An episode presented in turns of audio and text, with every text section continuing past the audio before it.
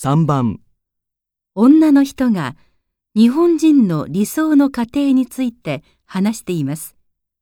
女の人は現在最も割合が多いのはどれだと言っていますか？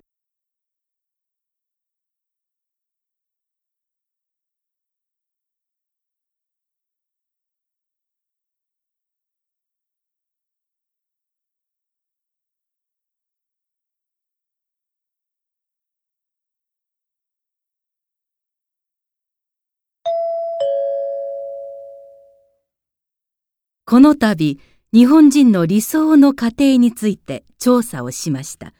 この調査によると、30年前まで最も割合が多かったのは、父親は外で仕事をし、母親は家を守るという家庭で、約4割を占めていました。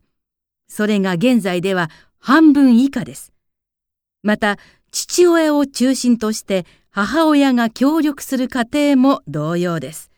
一方、後の二つは増えています。特に、夫婦がそれぞれ独立している家庭よりも、お互いに協力し合う家庭は46%にも上り、日本人が温かい家庭を求めていることがわかります。